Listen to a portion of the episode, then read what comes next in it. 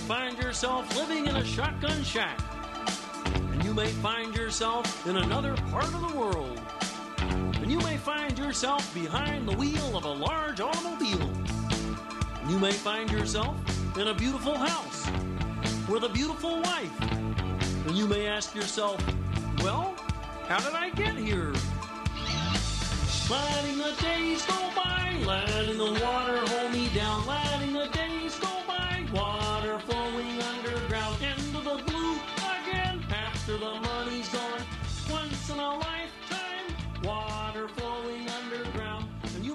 yourself, how do I work this?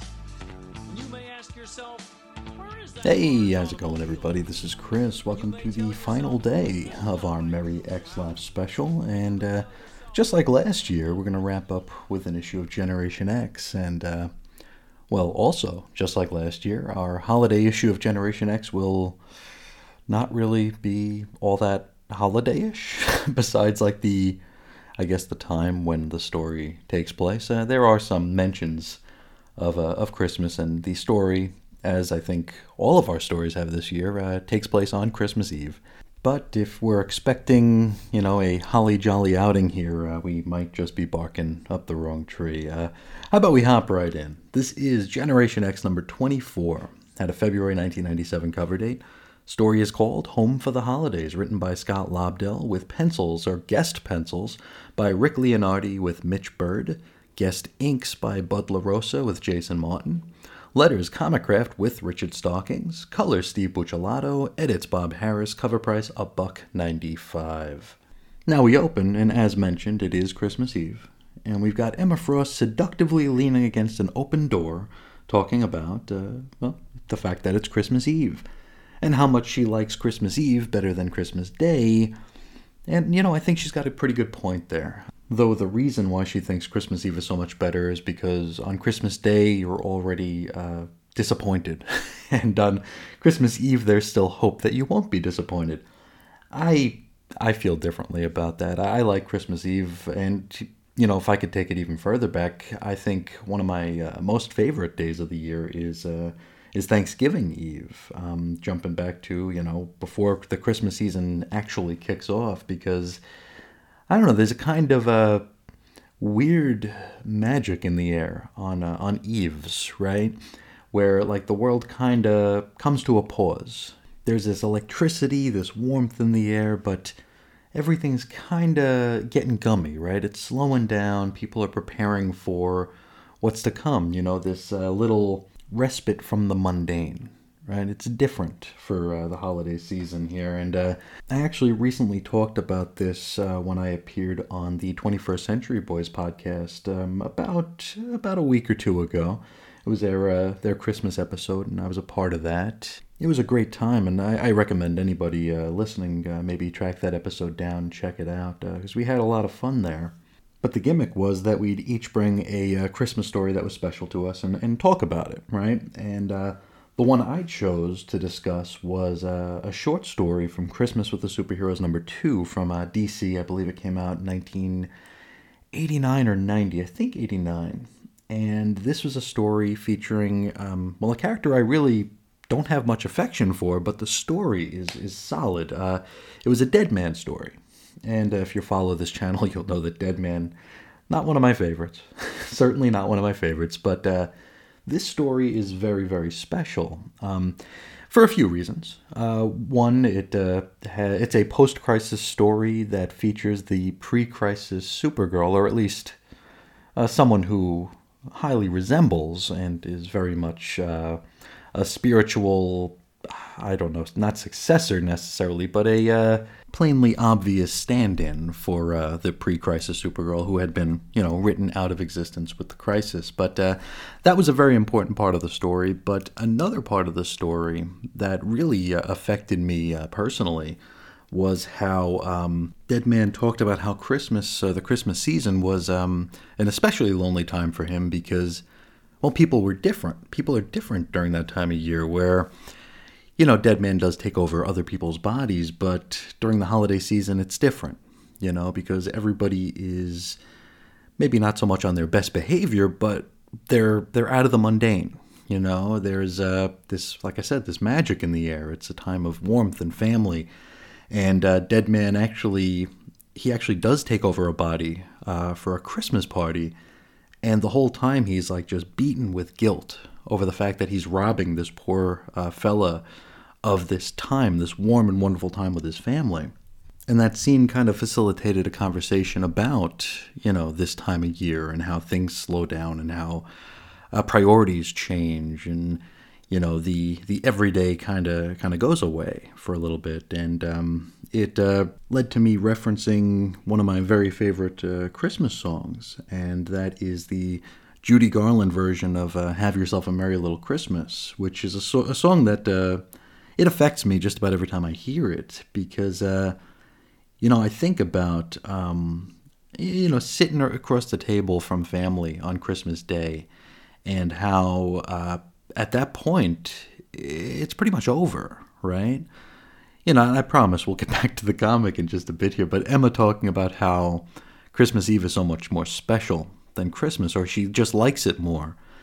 And uh, I totally agree because it's not over yet, right? There's still something to look forward to. You, the, the, the warmth isn't done yet you know. And uh, there's a line in the Garland version of uh, "Have Yourself a Merry Little Christmas" that isn't in all the versions of that song. Um, there's that there's a line that says, uh, "Someday soon we all will be together if the fates allow."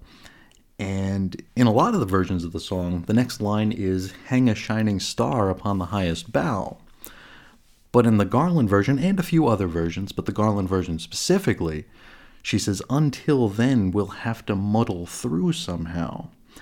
And uh, it, it, always strikes a chord with me, and it, it affects me in a in a deep and uh, perhaps an embarrassing kind of way. But you know, you think about sitting across the table from your family on Christmas Day, and you come to that realization that you know you're about to re-enter that period, that extended period of muddling through the mundane you know, everything's going to go back to normal.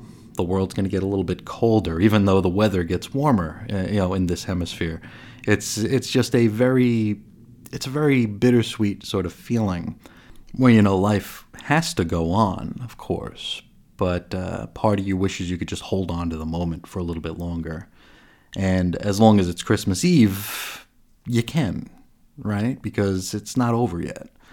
Um, and if you're listening to this episode on the day this uh, this episode actually hits the feed, it is Christmas Eve. So, um, hey, if you're listening on Christmas Eve, maybe uh, and you feel you know as uh, as cringy as I do, um, maybe just take a moment and consider that it's Christmas Eve here and uh, realize how uh, it's not over yet. You know, and how there is still some stuff to look forward to. Uh, you know, it is fleeting, it is quick, it's cruel. it's very cruel how quickly this time of year is uh, is taken from us. But hey, if you're listening on the day this came out, it's not over yet. So uh, make the most of it and enjoy it. Um, I mentioned like a hundred minutes ago that uh, Thanksgiving Eve was uh, my favorite, you know, day of the year, and that goes back to uh, a job I had in the mid 2000s. Um, where I was a plant supervisor for a recycling outfit. And I've talked about this job uh, several times before on this channel, just a not not on not on X Lapsed, uh, just various other programs where I've talked about this. But I remember on Thanksgiving Eve, a buddy of mine and I would have a, a ritual, and I don't even know if I ever shared the real reason why we had this ritual with with him even. But uh, for lunch on Christmas, on, not Christmas Eve, Thanksgiving Eve, we would go to an all-you-can-eat buffet, which probably sounds ridiculous to do that on the day before a holiday that's known for you know, gorging yourself. But uh, I did it for a very specific reason because lunch on the day before Thanksgiving was kind of like the end of the year. It was like the last vestige of that mud- muddling through period, the mundanity of life. And, you know, you'd go and you'd people watch and you'd see that, you know, things are about to change for a little while you know, a brief, uh, cruelly brief time. And you see how reality is about to kind of go away.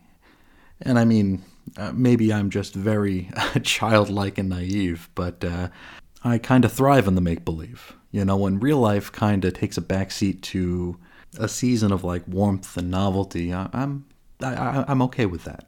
I can dig that. Um, you know, later on on uh, on Thanksgiving Eve, uh, I would have to walk the premises of the uh, the plant and uh, lock up all the gates. And we were in an industrial area in South Phoenix that was usually very very busy. And uh, there would be traffic, there'd be trucks, there'd be noise, there'd be just, it would be a disaster there at any time of day because I mean Phoenix is and was kind of a, a transport hub. You know, we are a gateway to the West. You know, uh, California, and then we're also where you know trucks from California stop when they're headed back east. So we're very much a transfer station. I think that was why Phoenix was founded in the first place all those years ago. But um, it would be a disaster every day except for Thanksgiving Eve. Thanksgiving Eve would be this very strange, like almost this dissonant feeling where it's both warm and inviting and comfortable, but it was also desolate. You know, you felt like uh, you felt like everybody was coming together, but there was nobody there. You know, I would go around locking up those gates, and it would be silent. And the streets that I that I would see packed every single day, there would be nobody there and that told me that you know we we made it you know we made it through the year and now it's time to you know get our you know month long reward you know the just the change up the the, the vacation from muddling in the mundanity a very very special day and one that i uh, still hold you know close to my heart whenever uh, whenever the season comes around I, I, I think back to those days and uh, I get a little bit of a warm feeling eh, which is you know odd considering that uh, I was usually the only uh, the only person you know there. So I don't know. Let's get back to the issue here. Uh, so Emma says she likes Christmas Eve uh, better than Christmas, and uh, I agree. I agree, but for different reasons. Now, anyway, I mentioned she's standing there seductively, right? She is there, uh, just you know, it, the sex is out, right? Now, if you were to see how she's standing there, you might think she's doing so to, or in order to like seduce a room full of men or potential suitors, but no, no, it's just uh, Jubilee, Husk, and M, which either makes it a bit weird or makes me a bit weird from my mind immediately going there. Anyway, now the ladies are at Monet's home or family home in Monaco to celebrate Christmas. Jubilee, as you might imagine, is being all shades of cynical. She talks about how Christmas can be a letdown for some people, and that is why she never asks anybody for anything, which that's a bummer. M is staring at a chessboard. Uh, you know, nobody else but her seems to be all that interested in. Uh, this was during the M is autistic era, so we were getting a lot of her being, you know, kind of zoned out and or hyper focused on things. Anyway, Monet finds Jubilee's cynicism annoying, and she isn't wrong. Paige is there to be the down home hayseed, waxing poetic about Christmas on the farm. To which Jubilee asks, like, hey, why aren't you on the farm right now? Now, you see, Paige decided not to go home for the holidays because of what happened during Thanksgiving when she brought Jono Chamber home to meet her folks. It didn't go well, and so Husk decided to sit Christmas out. Now, it's worth noting she is thinking this to herself in order to silently exposit, right? But then Monet lays it all out to Jubilee about the complete crap show that the Guthrie Turkey Day turned out to be. Now, Paige is ticked off, assuming that either Monet chatted up Jono and got the details, or just read her mind.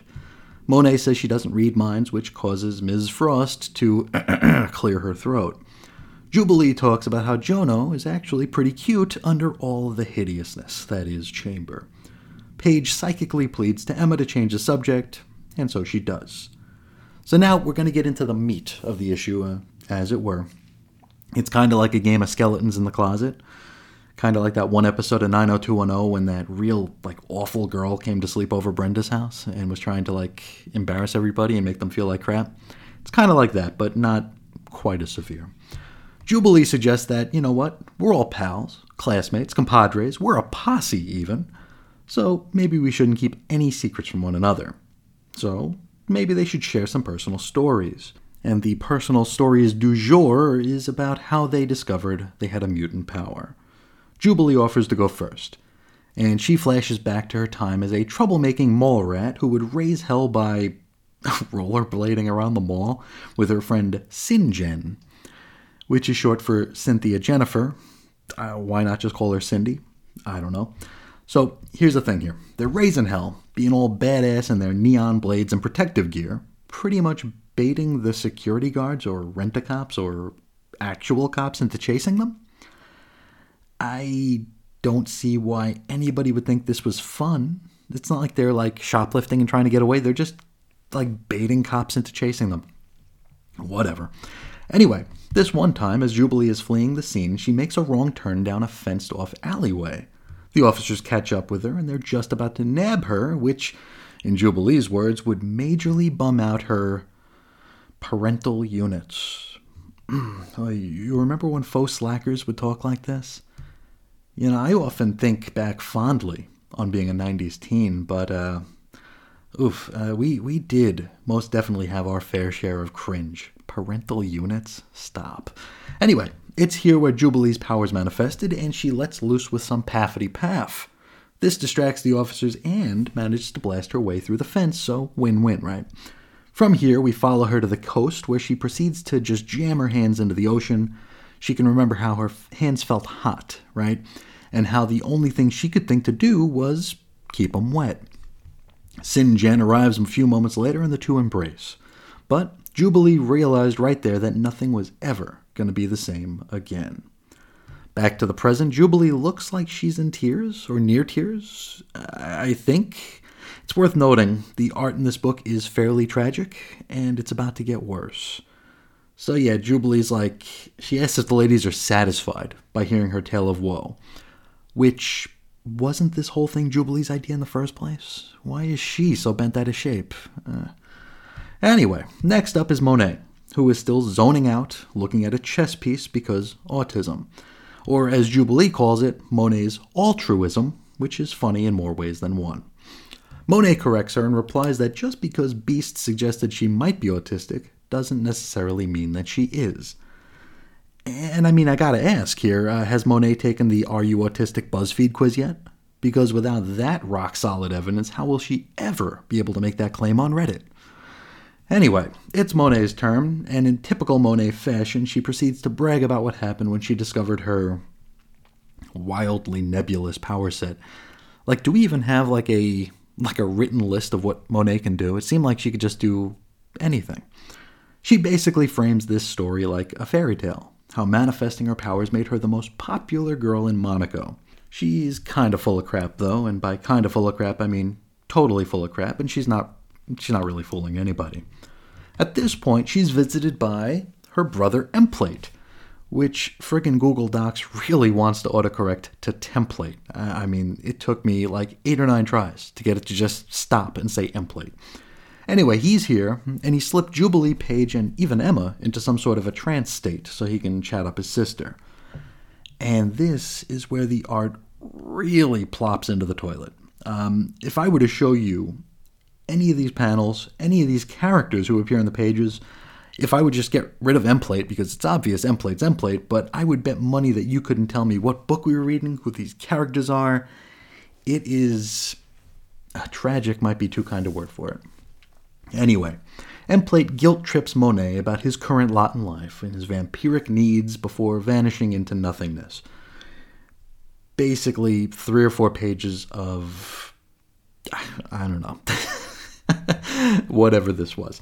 Then everything is suddenly back to normal. The art still terrible. Uh, Jubilee calls BS on Monet's story and suggests that all M is whacked.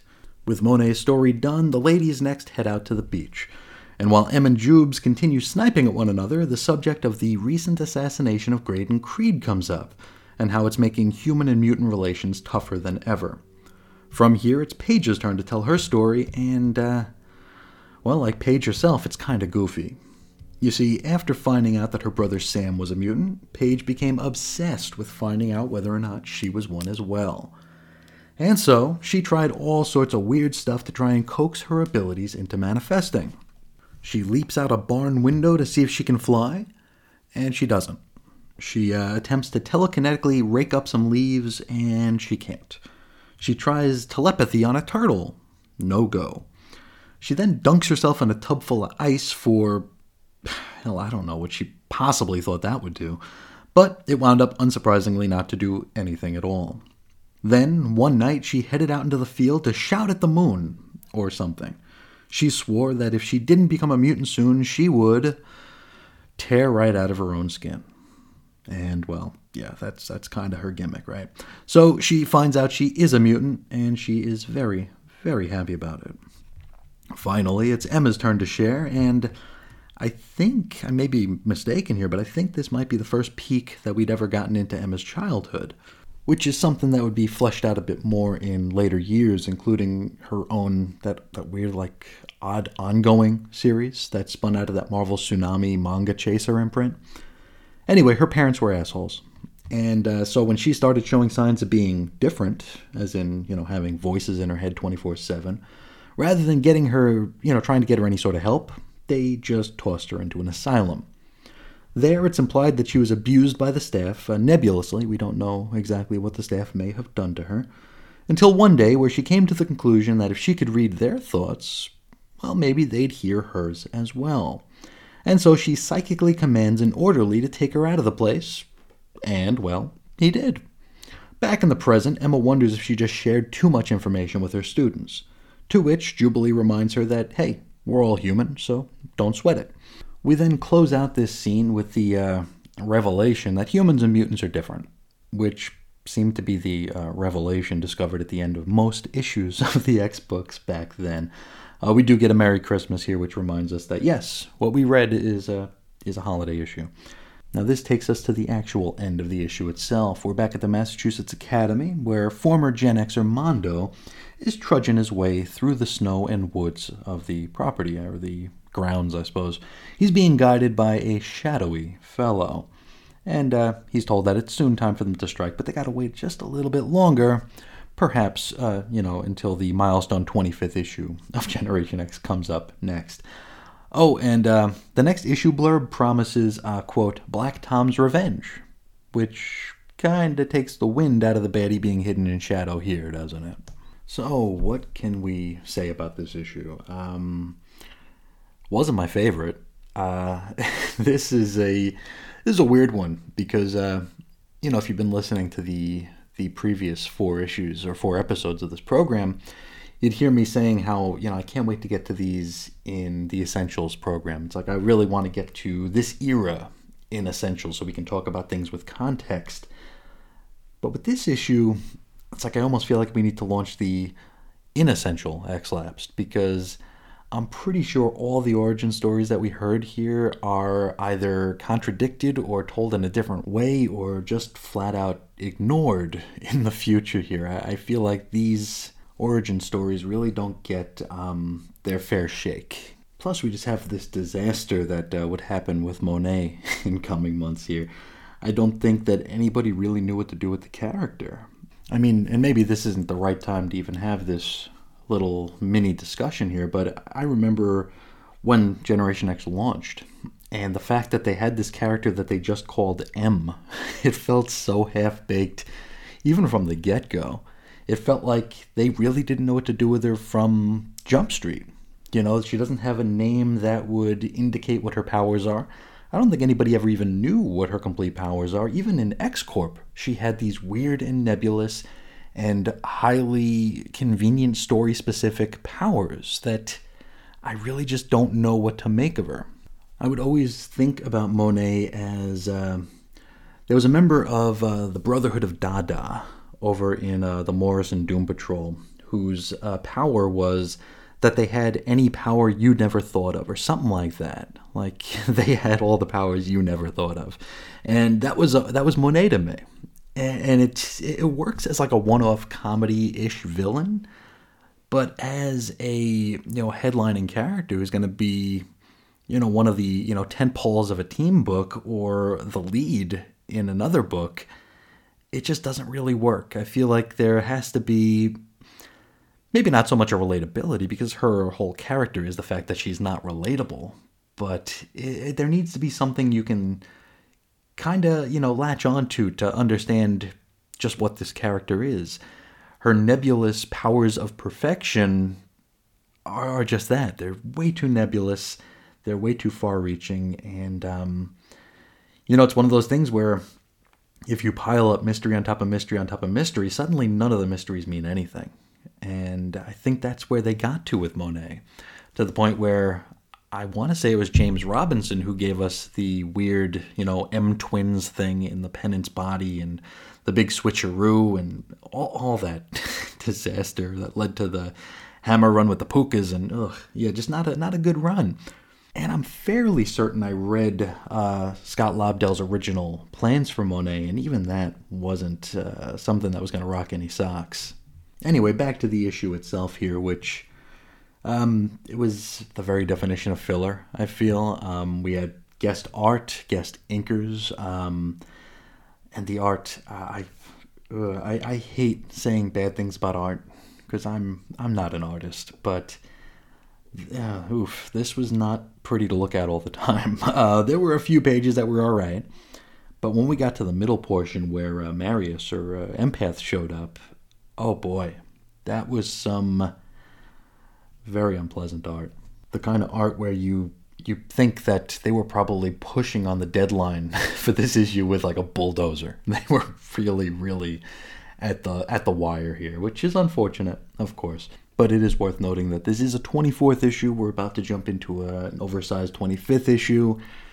Makes sense that they would have some filler here in both creative and in story content.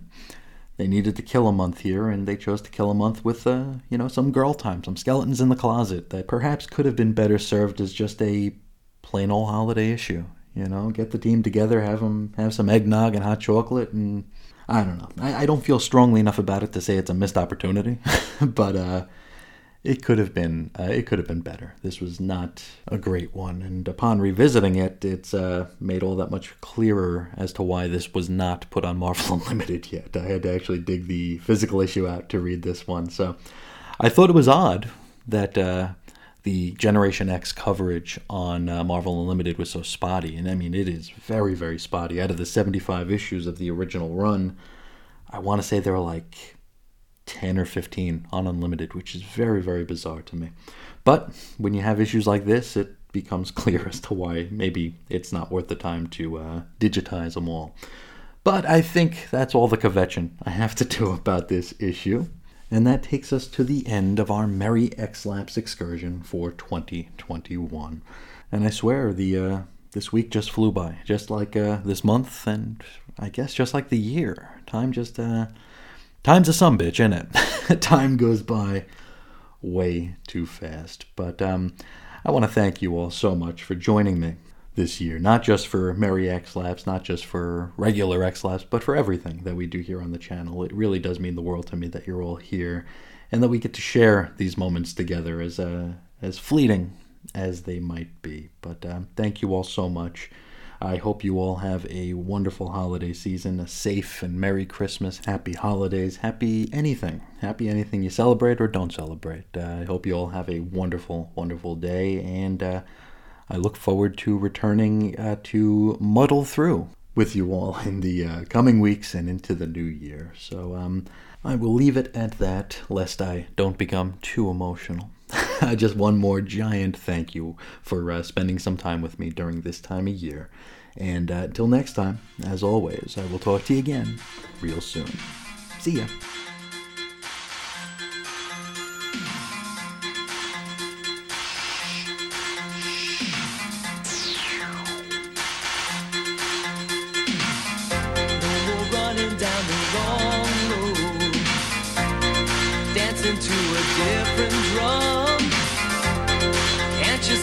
Going on deep inside your heart.